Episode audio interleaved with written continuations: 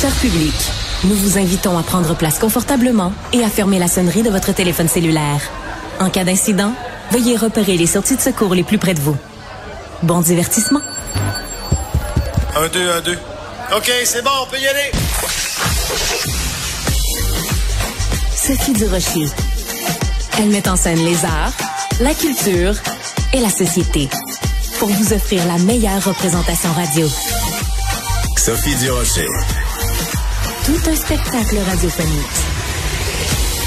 Bonjour tout le monde, j'espère que vous allez bien. Peut-être qu'en fin de semaine, vous êtes allé au cinéma, peut-être que vous êtes allé voir le grand succès québécois de 2022, le film 23 décembre, que moi personnellement, j'ai pas beaucoup aimé, mais qui a connu énormément de succès et sont en train de dépasser le 2 millions de dollars au box-office. Et justement, ben, il y a plein de gens qui sont allés au cinéma en 2022 parce qu'on a vraiment été privés de ça pendant la pandémie. J'avais envie justement de réfléchir sur ce retour en salle et ce que ça représente avec quelqu'un qui connaît évidemment très très bien le dossier, c'est Vincent Goudzo qui est directeur général des cinémas Goudzo et qui est un ami personnel, c'est pour ça que je le tutoie. Bonjour Vincent, comment vas-tu? Ça va très bien, toi? Ben moi, ça va très bien. Toi, ça va mieux que moi parce que tu es en Italie en ce moment, tu es à Milan. Qu'est-ce que tu fais à Milan? Milan, ma cosa fai? Je suis à Milan parce que la compagnie Gucci est en train de faire son défilé de mode le 13 janvier. On m'a invité en tant que célébrité nord-américaine euh, parce que de Dragon's Den et donc euh, puisque le 13 janvier c'est la fête de mon quatrième fils. Donc pour ceux qui pensaient que j'avais une petite famille, imaginez-vous, j'ai j'ai cinq enfants. mon quatrième fils fait 14 ans. Et donc, ils l'ont inclus dans le défilé, ils l'ont inclus euh, un petit peu comme, euh, on va dire, ils vont faire de lui une mini vedette. Wow! Bon, ben écoute, on est en train de découvrir toutes sortes d'aspects de ta personnalité qu'on qu'on connaissait pas. Quoique, chaque fois qu'on te voit à la télé, tu es toujours tiré à quatre épingles. Donc, euh, euh, à Milan pour le défilé de mode de la compagnie Gucci.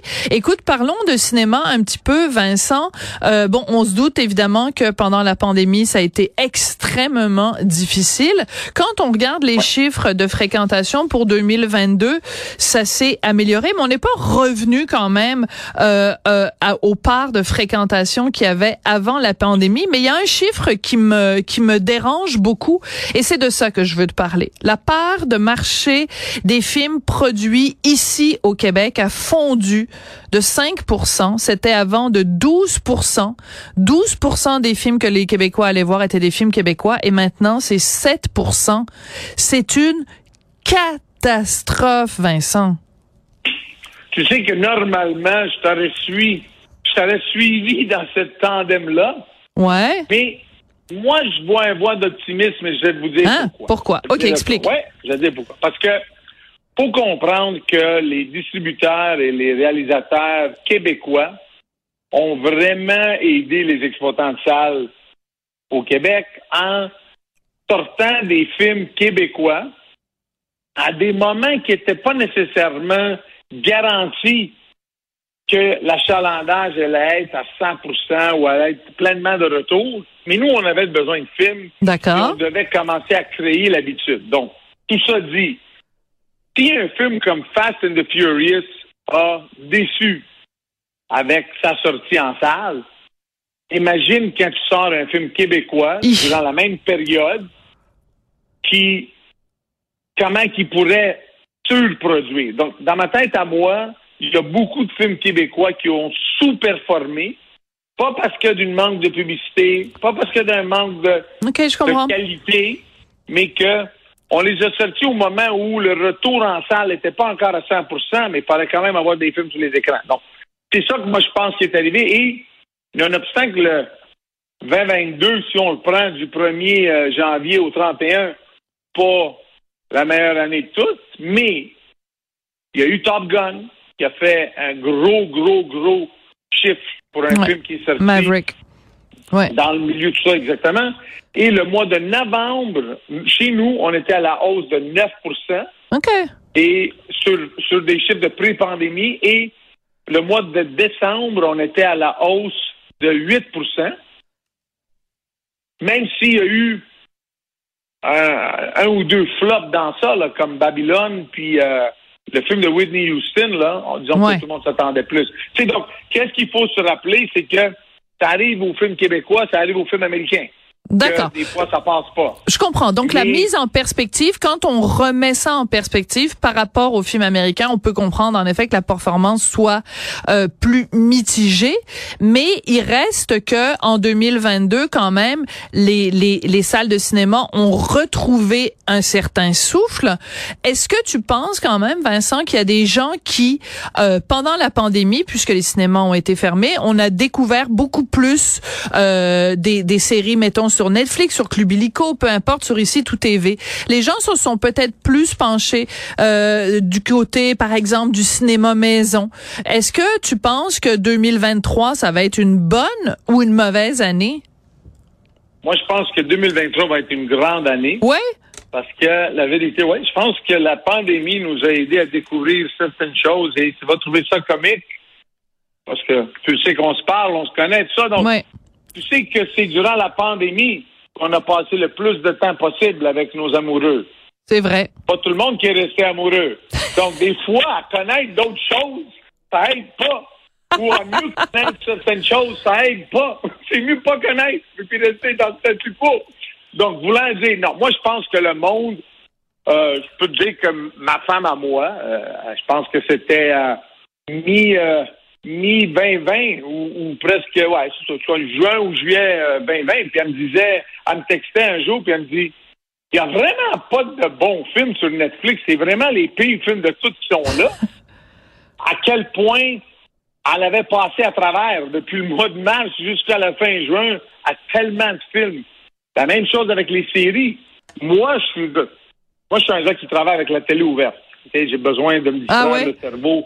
Ouais, sinon je peux pas. Là. Donc normalement c'est LCN, mais si le soir là, pas que j'ai écouté les nouvelles 42 fois de suite, je regarde d'autres choses. Et j'ai du mal à trouver ces temps-ci des séries qui m'embarquent, qui, qui vont, mettons, qui vont m'intéresser, qui vont et tout ça. Et donc je dois croire que la vérité, sais, des fois là, la, la, la, distance euh, euh, euh, nous rend plus plus amoureux de qu'est-ce qu'on on n'a pas. Donc, le fait qu'on pouvait pas aller au cinéma, moi je pense que qu'est-ce qui est arrivé, c'est que deux choses sont arrivées simultanément, dans le sens qu'il y a, y un changement de, de, de, de garde dans le genre de film que le monde veut le voir. ouais. Et Top Gun Maverick a démontré ça, qu'un film d'action, mais avec une histoire, quelque chose du cœur. Ouais. Il y a pas une grosse, grosse, grosse. Eh Vincent, là, il y a pas une grosse histoire dans. Écoute, c'est un copier-coller, c'est un cut and paste de, de, de du premier Top Gun. Là, c'est c'est du pareil au même. Et, et ça a fait 750 millions. Ouais. Donc, c'est ça qu'il faut maintenant te dire, c'est que...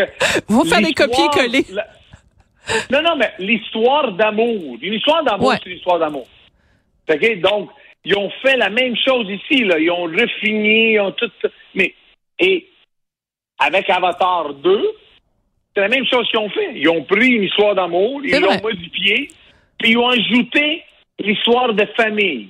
Tu moi, là, le meilleur exemple que je peux donner à tout le monde quand je dis que c'est important le volet humain dans un film, c'est pas juste du, du- de, de l'automatisme euh, euh, de CGI, c'est dans euh, Avengers Endgame.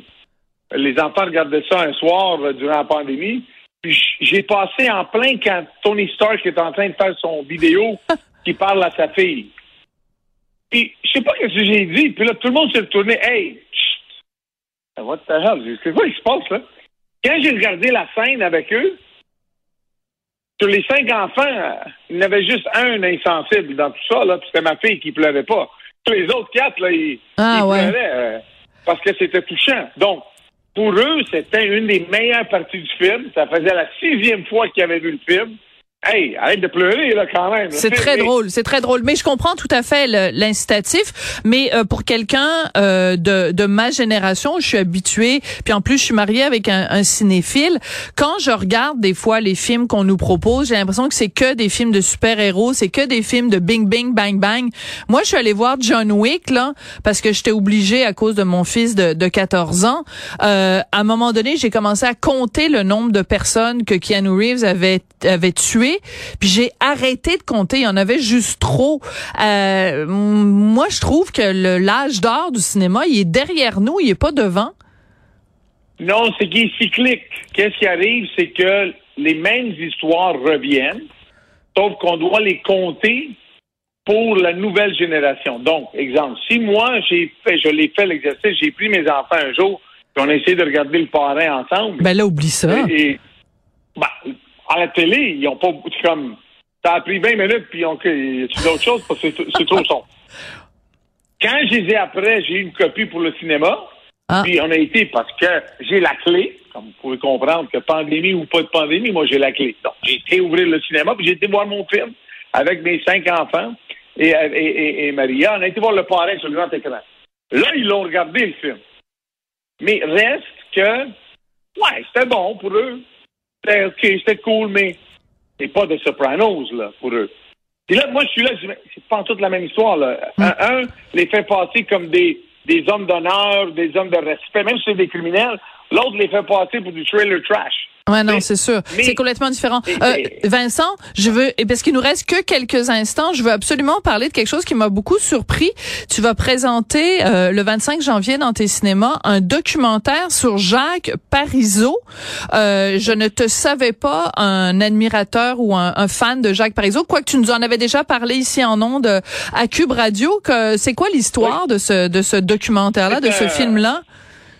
C'est un documentaire qui, qui commence euh, et qui essaye d'expliquer la situation du deuxième référendum et qu'est-ce qui avait été préparé si le, si le côté oui gagnait versus le non, etc., etc. Et on m'a approché quand on, quand on, était au stade de, euh, euh, de, planification. Ouais. Et j'ai trouvé important, dans mon cas à moi, en, en l'ayant connu personnellement, donc, on se fréquentait pas, là, mais je l'ai connu, j'y ai parlé.